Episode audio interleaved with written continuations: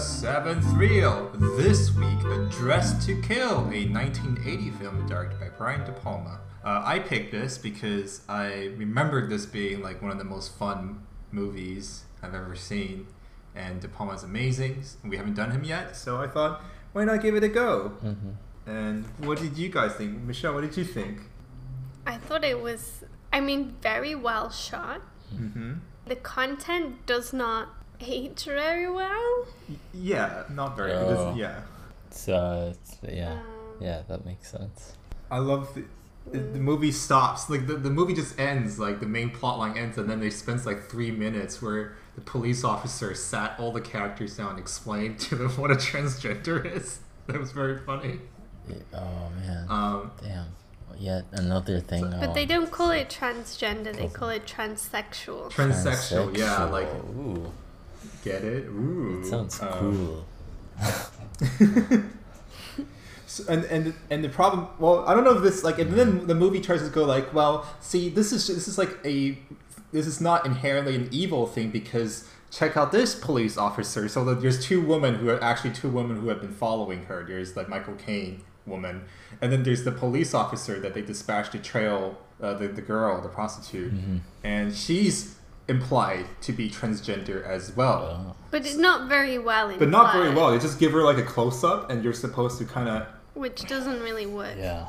Yeah, it's like, yeah, and but so like the movie is trying to make a point like, no, no, no, no, not all of them are like this. You see, it's just like Michael Caine's particularly fucked up, so he will do this. You're like, okay, Yeah. I guess. You know, this was based on cruising, the cruising mergers, and he wanted to make cruising, but no one Whoa. would make it, so he made this instead, and then William Friedkin made cruising. this is more fun, Yeah, a lot more fun. Well- oh well, God, he's amazing. but it's because. uh, Do you think that's because of like it not being directly based on it, or just because he's a different filmmaker than Friedkin? I think both. Like I think he can because of the it's it's not directly taken from. He can it's it's it can be a bit more. f- Dare say a bit more black. There's a lot more black humor in it. Yeah. Like most of this movie, I don't think it takes itself like 100% seriously, which is what makes it so enjoyable. But if it was, but the Friedkin one does, and that's but it's, so it's a completely different vibe, right? And it's a completely different take on the similar sort of thing happening. Almost to to a ridiculous like amount. Like takes itself too seriously. Uh, Yes. in cruising, but he he does he is. I mean, speaking about shot well, he's he's very cartoonish in his like in the way he uh, films stuff. Like there's Oh, yeah. ev- like everything is going on, like split screens and quickly.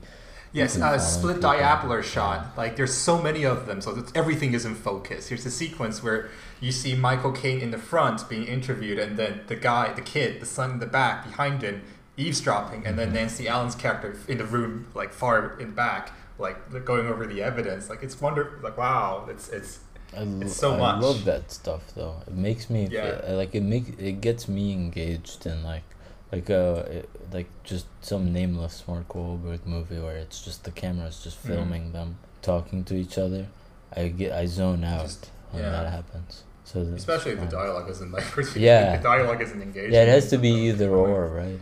What are we doing here? So Um, Michelle, do you think like it sort of uh, picked up the slack from that regard, or or did it wasn't it wasn't enough to sort of uh, overshadow its dating, uh, you know, kind of content? Uh, I think it. I think it. Well, it was shot like. i really liked how it was shot. I don't know. It still kind of stands up. It's just like the treatment of like what they call transsexual people, which is just horrifically. And there's just so that's so loaded now with so Right. much stuff that's going on. It's hard to not put anything now compared to 43 years ago Yeah. mm. when this was made. But I still think it holds up relatively well. Mm. Well, let's talk about the part that has nothing to do with that. The museum sequence. Mm, that was good. The the wordless nine minute like maid's like, oh, I loved it. Absolutely, I forgot that was in the movie. Hmm.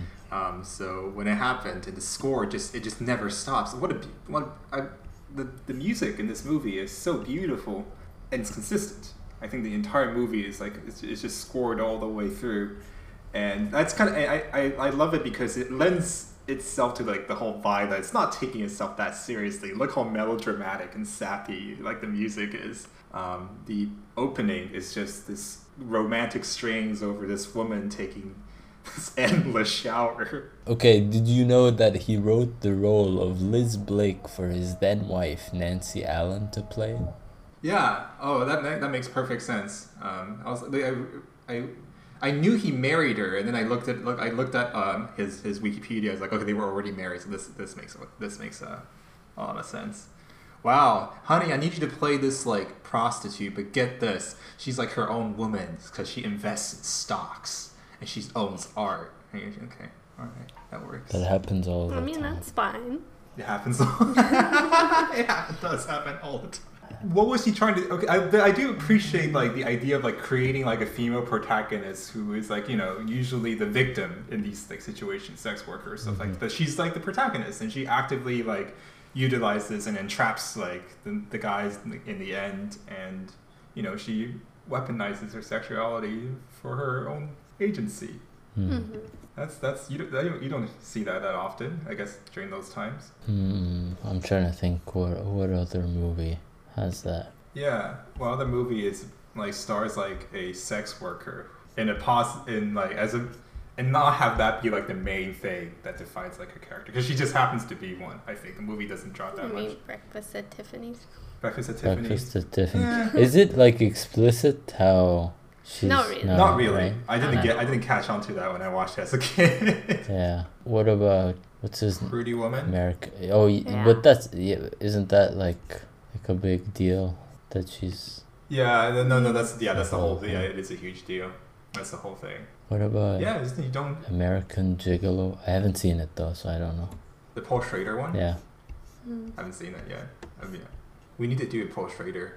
hmm The, uh, this is sort of weird how um, Brian De Palma, Paul Schrader, and uh, Martin Scorsese were, were all like sort of, and Friedkin, I guess, and Coppola, were all part of the same uh, Hmm. same sort of uh, pack of, or you know, or peers, because these movies are so different. Yeah, all completely different styles. I think it's uh Lucas showed like the opening crawl of Star Wars to De Palma. I think it was De Palma who told him like he like to cut it down because he doesn't know what the hell is going on. Um, so that was yeah, they all knew each other. So interesting. Hmm. Is other Brian De Palmas like this? Yeah. Yes. So I think I've only seen Carrie. Oh, Ooh, really? You have a lot. That one's like There's a lot uh. I, I would argue is like more different. Like it's uh Yes. It's less of a him, more of a Stephen King. Mm-hmm. I, would- I would say that as well because if you look at stuff like this and Scarface, like that's I think He did Scarface. yeah, he did Scarface. Mm. He did uh, The first Mission Impossible. he did- yeah, he's done some weird Oh, I've movies. seen that. He he did um, first Mission Impossible, the one with the where where he goes all the way down on the string thing, but doesn't touch. Yeah. The, you know what else is uh, weird? Uh, he did Snake Eyes with Nicolas Cage. Nicolas Cage. Which isn't bad, honestly. It's one of the worst reviewed seen it yet. movies in his filmography, but it's really cool. Didn't he do a Mars movie? That was terrible. No, I he remember did watching that as a kid. Mars yeah, I think Attacks. he did. In, in there, no, no. He did that. That's him. that was one of his. It's one of his like, later ones, and I don't know what's going on with him now. Uh, Did- he hasn't. He done... did the Black Dahlia, which is one of the worst movies Yes. I've ever seen. So bad. Oh no! So boring. Really? Yeah, it made no sense. Yeah? I don't know. I might read the book just to know if he Did he like? Is there none of his style or anything that's in it? some of it, but it's just like about the partnership of the guys doing. Like we couldn't get through Oh. it. I I don't even think we finished it, but I I managed to get the Pauline Kael. Uh, review and uh, so she says master spy master seducer a suspense comedy about sex and fear set in manhattan. So i guess this is people see it as like a comedy right? It's a comedy. That's it's okay. in two early de palma pictures robert de niro played an underground filmmaker who made peep art movies. Blah blah blah. Second he also tried to get into action. Sisters blind girl taking off her clothes. Will he go on watching? It turns out blah blah blah. So this is just describing then carrie she's like uh, going through his filmography she's like wow now Mhm. opening of Dressed to Kill, a beautiful aging gold model. She's describing the thing, how the movie. Has any other movie maker mastered new skills with each picture the way Brian De Palma has? Mm. Born in 1940, he's been making movies since his sophomore year at Columbia in 1959, gaining visual strength. Okay, so she likes it, I think. There's very little dialogue altogether in Dressed to Kill. What talk there is is casual, funny, and often good naturedly off color. He doesn't use art for voyeuristic purposes, he uses voyeurism as a strategy and a theme to fuel his satiric art. Hmm. He underlines the fact that voyeurism is integral to the nature of movies in the metropolitan sequence. So that's, I guess, Yeah. Catch glimpses of figures slipping in and out the edges of the frame. Later, there's a visually layered police station sequence. Um, Ah, she caught that as well, of course. yeah. Throughout the film, De Palma plays with visual theme of outside and inside voyeurism. The person peeking through the windows is always much safer than the person who sneaks inside, and he also keeps dividing things in two, often the screen itself. That's the Hmm. split screen. This film has That's some. Yeah. some of the most graceful use of the split screen in recent years, Mm. especially when the image is divided between Dr. Elliot at his place and Liz at hers. De Palma's sense of humor makes him the, the least respectable of the front rank American directors. He presents extreme fantasies and pulls the audience into them with such apparent ease that the pleasure of the suspense becomes aphrodisiacal. I didn't know you could use that word that way.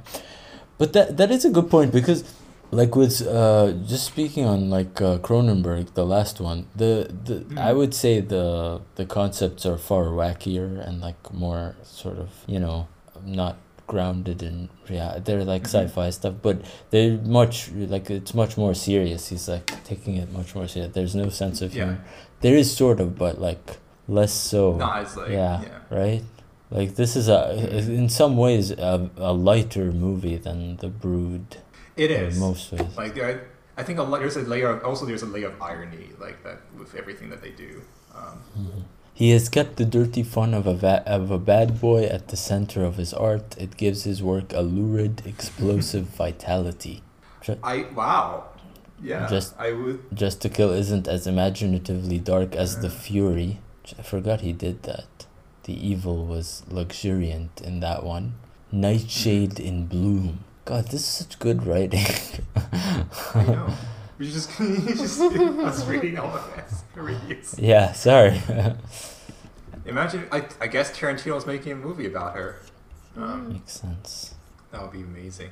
Uh, I forgot. I f- so I forgot that he did Blowout right after this. So Mm-hmm. he probably just made the two best movies in his career back to back. You think Like, those are the year- two best of each other. ones?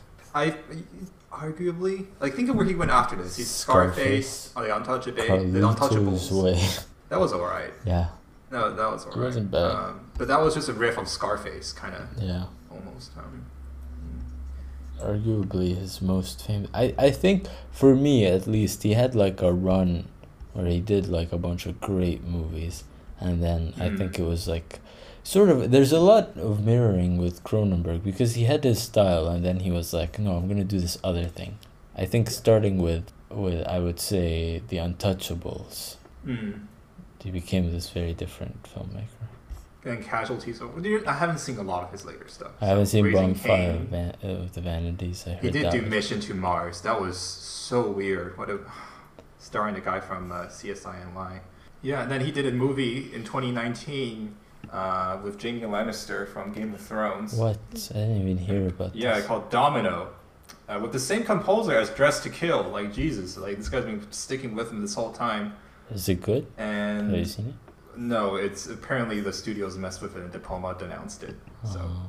What about due to the Passion? production issues, considerable section, so they couldn't even film, finish filming the script. That's that's what happened, which is oof. Did you watch Passion? I think that happened to. No, I haven't seen Passion yet. 2012. Oh yeah, with Rachel McAdams and yeah, the girl from Swedish girl with the dragon tattoo. Noomi Rapace. That's her name. I was intentionally trying not to pronounce her name. It just went for it. All right. Do we have any more to add? No. No. All right. Should we take a break? Me Rape Ass. Bye-bye.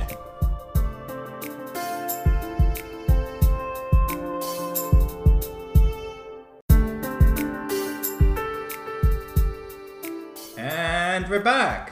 Now let's step right up. Seven reels. This is out of seven. What we're gonna rate it? Five and a half. Five and a half. Yeah, uh, or six maybe. I don't know. It Depends on how later tonight goes. I'll give it a six and a half. This was so much fun. It Mm. reminded me how fun movies can be. Like again, it's, it's, it's incredible.